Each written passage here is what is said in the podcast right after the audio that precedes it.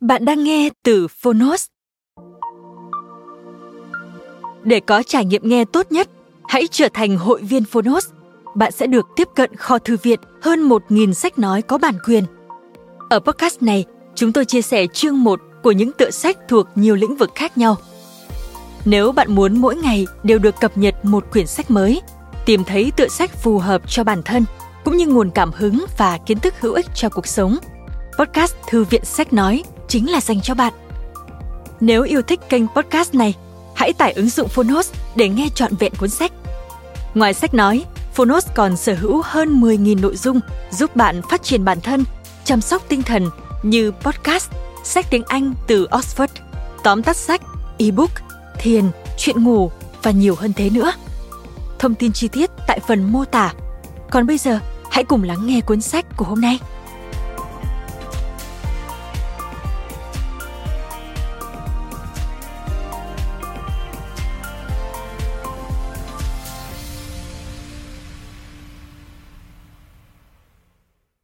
Bạn đang nghe từ Phonos.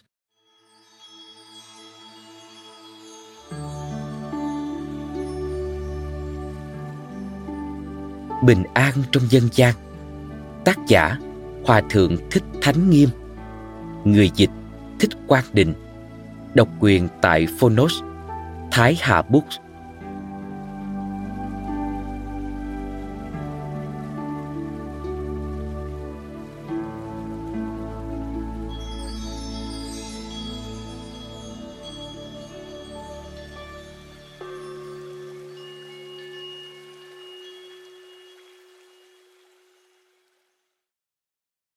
Chương 1 An định nhân tâm, an định xã hội.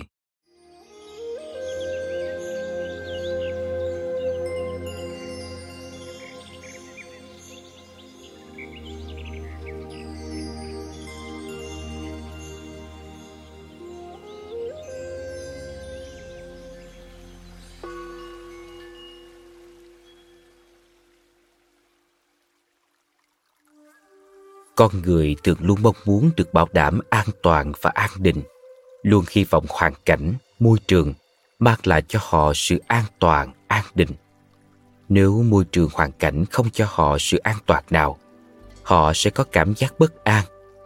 Nếu cuộc sống không dư giả về vật chất, họ cũng sẽ cảm thấy không an định mối quan hệ của mỗi người chúng ta với xã hội cũng giống như mối quan hệ gắn bó mật thiết ảnh hưởng lẫn nhau giữa con người, hoàn cảnh và môi trường. Hoàn cảnh, môi trường có thể ảnh hưởng đến con người. Ngược lại, con người cũng làm ảnh hưởng đến hoàn cảnh môi trường. Nhưng rốt cuộc, ai là người làm ảnh hưởng đến hoàn cảnh môi trường?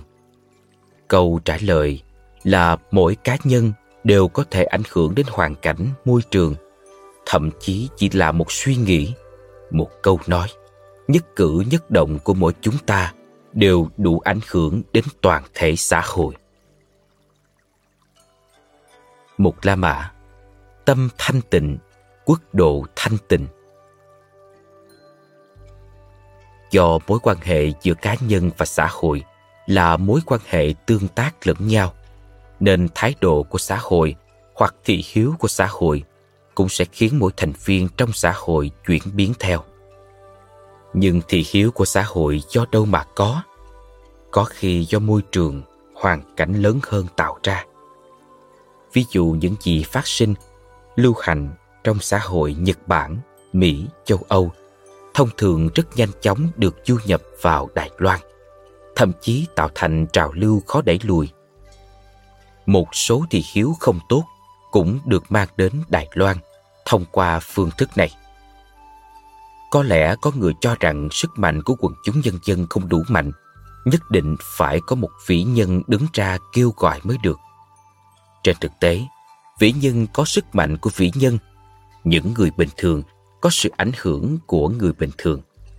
Sức mạnh của vĩ nhân dựa trên yêu cầu của người bình thường, tập hợp lại thành tiếng nói và sức mạnh của họ. Hơn nữa, những gì vĩ nhân nắm bắt được cũng chỉ ảnh hưởng trong phạm vi nhất định – nhưng sức mạnh quần chúng thường là sức mạnh to lớn đủ làm ảnh hưởng đến sức mạnh của toàn xã hội Do đó, chỉ cần suy nghĩ hay một quan niệm nào đó của mỗi cá nhân thay đổi, xã hội sẽ nhận được những tác động khác nhau. Nếu kết hợp với cả thực hành, những hành vi tác động sẽ tạo ra sự ảnh hưởng càng to lớn hơn. Tuy nói rằng xã hội ảnh hưởng đến chúng ta, chúng ta bị ảnh hưởng từ xã hội. Nhưng đứng trên lập trường giáo dục của tôn giáo, con người có thể không nhận sự tác động của hoàn cảnh môi trường mà biến thành xấu. Ngược lại, có thể trở nên tốt hơn nhờ ảnh hưởng của niềm tin, do đó ảnh hưởng đến xã hội. Người ta thường nói, gian sơn dễ đổi, bản tính khó dời. Đấy là cách nói tỏ rõ sự tuyệt vọng trước bản tính con người. Nhưng tinh thần giáo dục của tôn giáo không làm cho bất kỳ ai thất vọng, cũng không tuyệt vọng trước bất kỳ hoàn cảnh nào. Kinh Duy Ma Cực nói, sự thanh tịnh của quốc độ chư Phật phụ thuộc vào tâm chúng sinh. Học thuyết Đại Thừa nói, tâm sinh khởi để từ đó mọi pháp cũng sinh khởi theo. Có nghĩa là khi lòng người thanh tịnh, những gì xung quanh họ nhìn thấy cũng đều thanh tịnh. Những gì trong lòng hướng về với tâm niệm trọn vẹn, ắt sẽ thực hiện được. Ví như tâm tịnh thân thanh thản, nhẹ nhàng. Khi tâm an định, nhiệt độ cơ thể không thể tăng cao, sẽ chịu được sự oi bức. Do đó, nếu nội tâm đủ thanh tịnh, thì sự cảm nhận về hoàn cảnh, môi trường, xã hội có thể rất khác biệt. Nếu tâm không thanh tịnh, đầy bất bình, phẫn nộ, thù hận, đố kỵ và bất mãn, nhìn ai cũng cảm thấy là người xấu, chạm vào vật gì cũng cảm thấy đáng ghét. Tất cả những điều này đều do tâm không thanh tịnh, nên nhìn thấy bất kỳ hiện tượng nào cũng khiến bản thân buồn bực. Nếu tâm an định thì xã hội mà ta nhìn thấy cũng bình an hơn. Khi đó, ta cảm thấy tâm được an hơn. Môi trường xã hội hiện đại đâu đâu cũng để lại dấu vết bất an cho lòng người. Nhiều người cho rằng muốn mưu cầu an định trong lòng người, trước tiên phải bắt đầu từ cải thiện cuộc sống. Vì vậy, họ hy vọng dùng chính trị, kinh tế, pháp luật để cải tạo môi trường xã hội.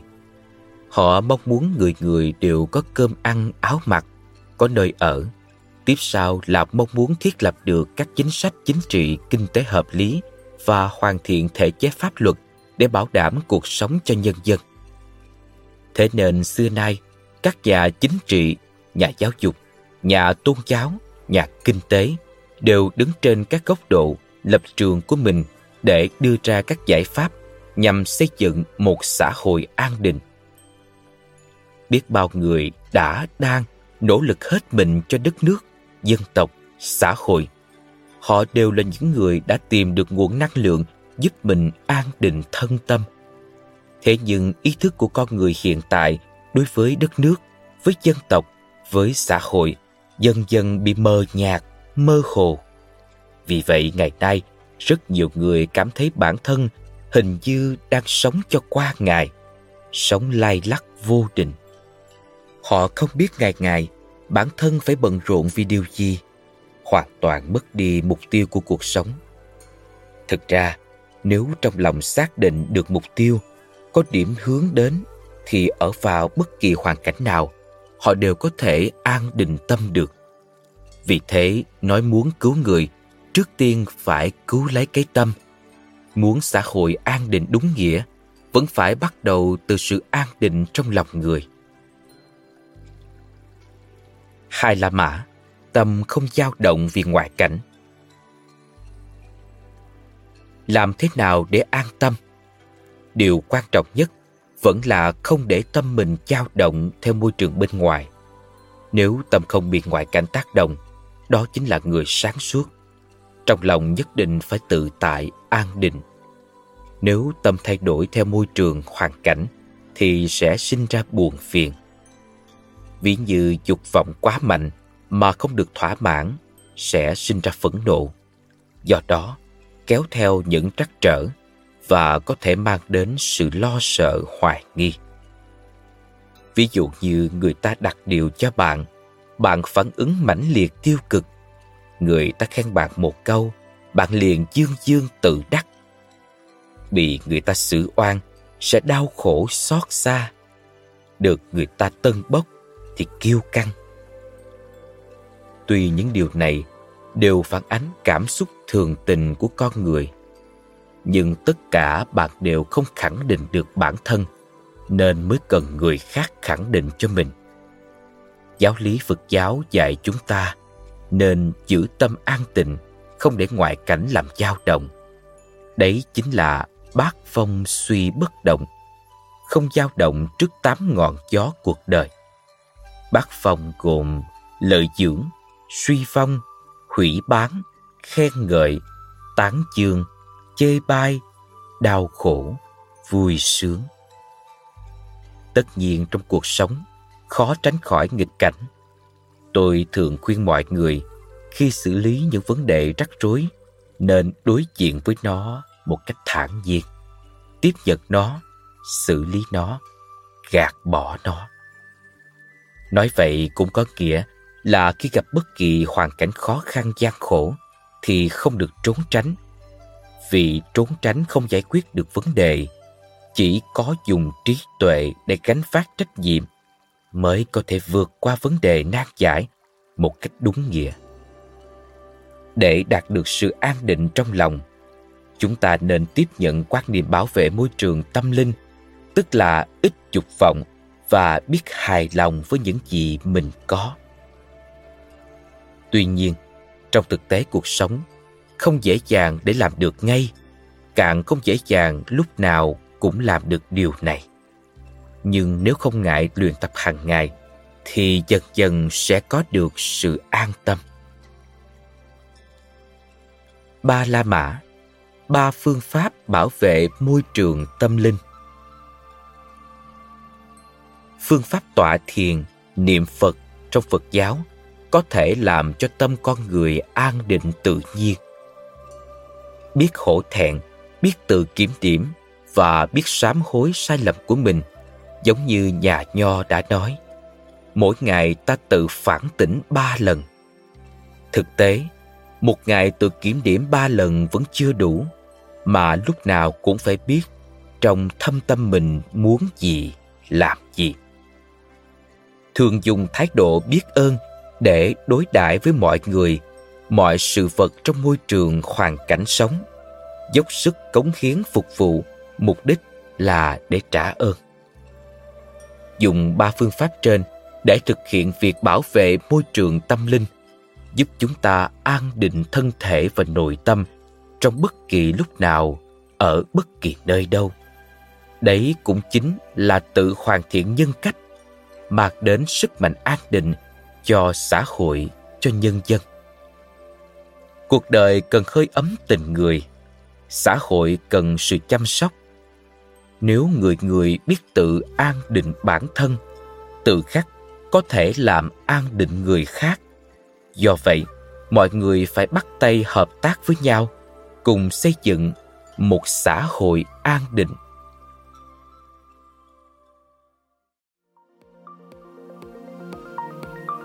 Cảm ơn các bạn đã lắng nghe podcast ngày hôm nay. Podcast này được sản xuất bởi Phonos, ứng dụng sách nói và phát triển bản thân dành cho người Việt. Tải ứng dụng để nghe đầy đủ nhất các nội dung với chất lượng âm thanh chuẩn điện ảnh.